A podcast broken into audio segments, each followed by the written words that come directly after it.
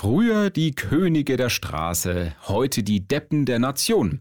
Ja, deutliche Worte von Martin Heubach über Lkw-Fahrer.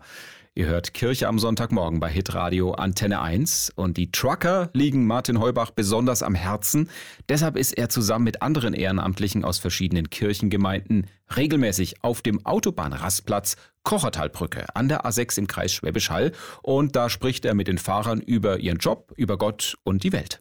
Uns ist es wichtig, den Traggerfahrern Danke zu sagen für ihren Job.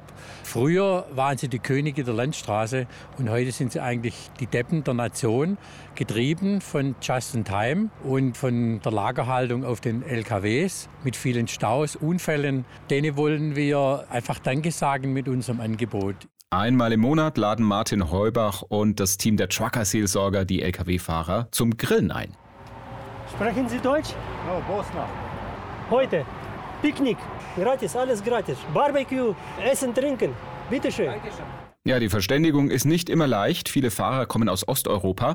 Das Team der Trucker-Seelsorge hilft sich mit Spickzettel oder Handy-App, sagt Schwester Inge. Ich habe jetzt zum ersten Mal diese App jetzt ausprobiert. Die funktioniert doch ganz gut.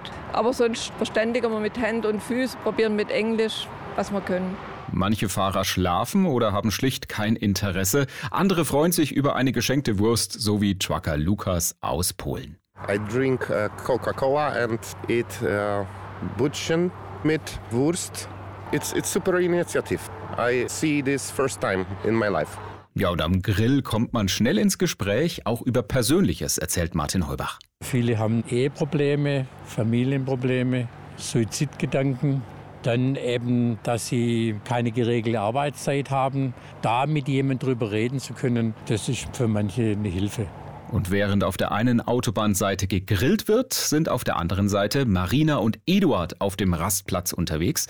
Auch sie sind Teil der Trucker-Seelsorge und gehen von LKW zu LKW mit Bollerwagen, Trucker-Bibel und Schnitzel im Gepäck. Ich bin eine Runde mitgelaufen, mehr gleich um kurz nach halb neun.